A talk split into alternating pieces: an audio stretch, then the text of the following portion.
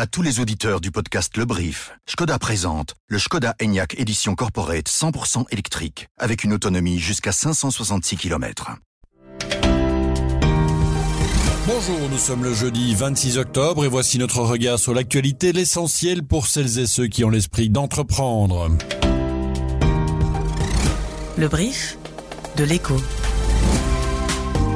Bruxelles remet de l'ordre dans les trottinettes partagées. Il n'y aura plus que deux opérateurs. On fait le point sur la mobilité partagée dans la capitale. L'agence de la dette apportera son expérience à la gestion des 15 milliards de provisions pour le démantèlement nucléaire. Et puis après Microsoft et Alphabet mardi, Meta donnait ses résultats hier soir. Ils sont plutôt bons. Un coup d'œil sur les marchés en fin de brief. Je suis Laurent Fabry et je vous accompagne pour ce brief. Le brief, cette info, dès 7 heures. L'agence de la dette en renfort pour gérer les milliards des provisions nucléaires. Hier, nous vous informions qu'une nouvelle structure publique a créé allait gérer les 15 milliards d'euros versés par Engie Edera, de son doux nom, nous apprenons maintenant que l'agence de la dette pourrait l'aider dans cette mission. Christine Scharf, bonjour. Bonjour Laurent. Vous faites partie des journalistes qui suivent les dossiers énergie pour l'écho. Alors est-ce une bonne idée, sachant que l'agence de la dette ne dispose pas tout à fait des compétences euh, en la matière, qu'elle gère par définition plutôt une dette que des obligations ou des actions? Alors euh, oui, l'agence de la dette gère une dette plutôt que des actifs, mais euh, elle a l'habitude de travailler à très long terme, ce qui va être nécessaire ici dans la gestion de ses provisions nucléaires. Et elle dispose aussi d'une connaissance très pointue dans les instruments à taux fixe qui feront euh, vraisemblablement partie du portefeuille d'investissement des DERA. Donc lui demander d'aider, d'épauler le fonds qui va être créé pour gérer ses actifs, c'est s'assurer d'une gestion professionnelle. Alors est-ce qu'en confiant les provisions nucléaires à l'agence de la dette, on se protège aussi risque qu'un gouvernement euh, viennent un peu puiser dans ce fonds pour combler son déficit budgétaire, par exemple? Mais pas tellement. Le, le fait d'avoir l'agence de la dette qui s'occupe de la gestion, c'est plutôt éviter que l'État ne se mêle de la gestion de ses actifs, par exemple pour financer des politiques euh, ou des, des, entreprises qui lui conviendraient. Mais euh, éviter que l'État ne puise dans le fonds, ça peut être réalisé en mettant le fonds sous la tutelle du Parlement. C'est pas une garantie absolue, mais ça assure une certaine transparence qui fera que quand même ce sera plus difficile pour un gouvernement euh, de faire main basse sur les moyens qui seront logés dans ce fonds. Alors, si vous trouvez qu'il y a trop de trottinettes partagées à Bruxelles, sachez qu'il va y avoir un sérieux changement. De plus de 20 000 actuellement, elles passeront à 8 000 en tout. Comme d'autres grandes villes, en fait, Bruxelles veut limiter le nombre d'opérateurs. L'appel d'offres se clôture déjà aujourd'hui. Pauline de Glume, bonjour. Bonjour Laurent. Vous êtes journaliste politique à l'écho et vous suivez particulièrement les dossiers liés à la mobilité à Bruxelles. Cet appel va sérieusement redistribuer les cartes car il y a actuellement neuf acteurs de mobilité partagée dans la capitale. Alors expliquez-nous. Il y avait une ordonnance euh, cyclopartage quand même depuis quelques années qui mettait quelques règles pour les opérateurs mais elle ne limitait pas par contre ni le nombre d'opérateurs ni le nombre d'engins. Et on s'est retrouvé petit à petit avec un nombre assez important, hein, plus de 20 000 trottinettes partagées sur le sol bruxellois et en fait, on s'est retrouvé avec euh, une hausse euh, des critiques par rapport à leur présence, parce que euh, ben, que ce soit en termes de, de sentiment de sécurité, mais aussi l'encombrement des trottoirs. Donc c'est ça qui a poussé la ministre régionale de la mobilité, Elke van den Brandt, à prendre une nouvelle ordonnance et, de nouveaux arrêtés d'exécution. Et en fait, c'est ceci qui fixe la possibilité de faire un appel d'offres, de limiter le nombre d'opérateurs et le nombre d'engins. Et ensuite, c'est en 2024 qu'on verra ces effets, parce qu'on va passer à, moins de la moitié des trottinettes présentes sur le sol bruxellois. Sur quels critères Bruxelles Mobilité va-t-elle s'appuyer pour choisir les deux opérateurs, vu que les services qu'ils offrent sont sensiblement similaires, avec des machines euh, identiques même? Ça pousse en fait euh, les opérateurs vraiment vers le haut et à mettre en, avant euh, les atouts quoi que ce soit une stabilité financière, euh, montrer qu'on est capable de vraiment euh, couvrir tout le territoire avec euh, un certain professionnalisme, qu'on est capable de faire de la multimodalité. Donc c'est-à-dire que ces appareils de micromobilité, ils sont ils sont pas censés remplacer des autres modes de mobilité durable, mais plutôt s'intégrer dans, dans une offre existante à Bruxelles et la compléter. Donc ça, ça pourrait être un élément qui fait la différence. Le propriétaire de Marcolini et de Godiva au Japon a envie de goûter à la bourse. Le fonds coréen MBK Partner avait commencé par croquer un gros morceau de l'activité de Godiva en 2019, et puis début de cette année, il s'est laissé tenter par une belle partie du capital de Marcolini aussi. La stratégie de Jérôme Chouchan, l'homme à la manœuvre, devient à présent un peu plus claire. Il révèle chercher à construire un groupe alimentaire de luxe mondial basé à Tokyo.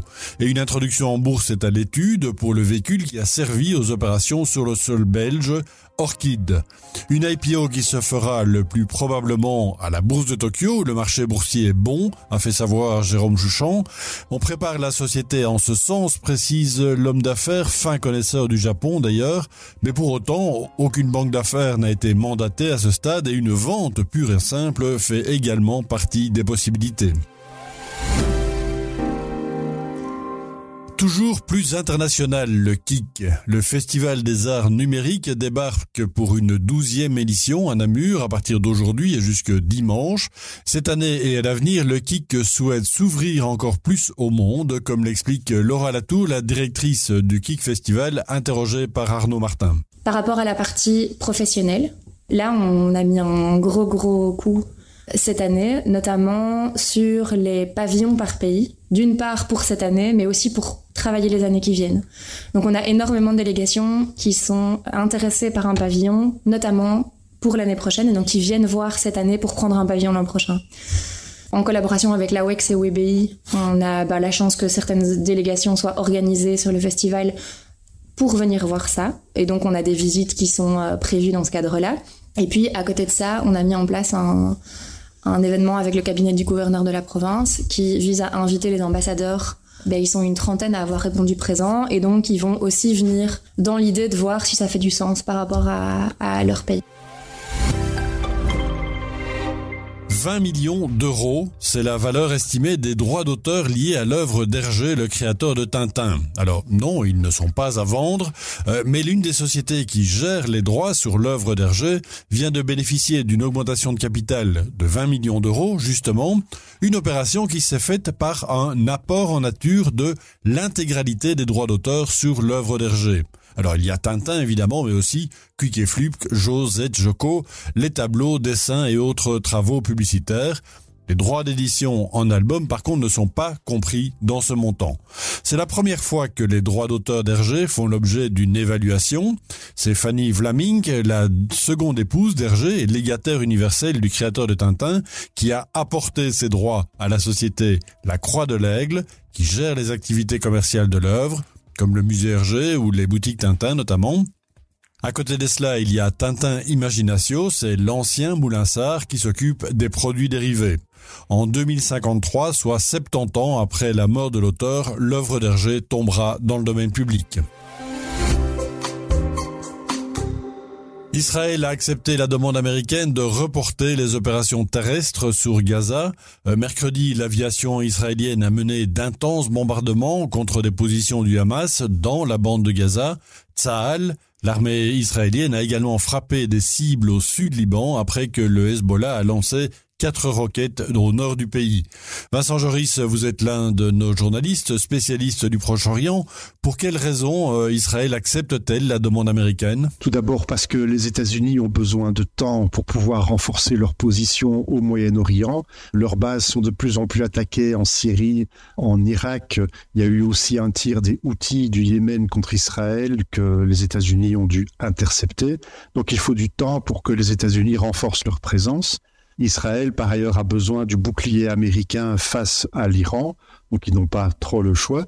Il faut que ce bouclier se renforce. Par ailleurs, il y a des dissensions internes entre le gouvernement israélien et l'armée israélienne sur les modalités de cette offensive terrestre. Euh, c'est pas une offensive qui sera facile puisqu'il y a environ 30-40 000 euh, terroristes du Hamas qui attendent les soldats israéliens qui ont eu des années pour se préparer. Il y a les boucliers humains que constituent la population et les otages. Et il y a aussi un effet de surprise aménagé. Et aujourd'hui, les 27 dirigeants de l'Union européenne se réunissent en sommet, mais ils ont du mal à s'accorder sur une formulation de leur demande. La France préfère employer le terme de pause humanitaire, l'Allemagne, plus proche d'Israël, ne veut pas parler d'un cessez-le-feu, et la Belgique, quelle est sa position, Vincent? On le voit, ça se joue sur des mots, mais derrière ces mots, il y a vraiment des divergences entre, entre les 27. Et donc, ce ne sera pas facile. La position de la Belgique, elle est un peu intermédiaire. J'en ai parlé avec le Premier ministre. Il m'a répondu ce qu'il faut. Ce qui est important, c'est qu'il y ait un accès humanitaire. Mais c'est aussi important qu'on demande au Hamas de faire quelque chose et donc libérer des otages. Ce serait une excellente voie pour aller vers la désescalade, a-t-il dit. Meta donnait ses résultats hier soir après la clôture de Wall Street et ils sont plutôt bons. La maison mère de Facebook et d'Instagram a fait état d'un chiffre d'affaires et d'un bénéfice pour le troisième trimestre qui ont dépassé les attentes du marché. Le chiffre d'affaires augmente de 23% à plus de 34 milliards au troisième trimestre et le bénéfice double. Par contre, les dépenses globales devraient augmenter sur l'ensemble de l'année, ce qui a plombé le cours de bourse dans les échanges après bourse. Mais mardi, c'est Microsoft et Alphabet qui donnaient les résultats. Microsoft a largement dépassé les attentes des analystes. Au dernier trimestre, la société fait état d'un chiffre d'affaires en hausse et près de la moitié du chiffre d'affaires vient des activités dans le cloud, des activités qui reposent de plus en plus sur l'intelligence artificielle. Par contre, pour Alphabet, la maison mère de Google, c'est exactement l'inverse. Les résultats sont en dessous des attentes pour les activités dans le cloud. Du coup, Alphabet a perdu plus de 9% hier et tire le Nasdaq à la baisse de plus de 2%. Microsoft gagne 3,07%, le Dow Jones est légèrement en recul. Et puis l'onde de choc de la chute d'Alphabet touche aussi Tokyo qui ouvre en baisse de 1,88%. À suivre aujourd'hui, évidemment, la réunion de la politique monétaire de la BCE en direct dans le courant de l'après-midi sur nos différentes plateformes. Serait-ce la fin du chaos au Congrès américain depuis la destitution de Kevin McCarthy? Mike Johnson a obtenu une courte majorité, mais il devient donc le nouveau speaker de la Chambre des représentants après trois semaines de blocage. C'est un ultra-républicain proche de Trump, mais on le dit discret, et puis c'est un second couteau. Euh, c'est clairement ce qui a joué en sa faveur. Merci à Sunchim Courrier qui a préparé cette édition. Je vous retrouve demain avec beaucoup de plaisir. Bonne journée.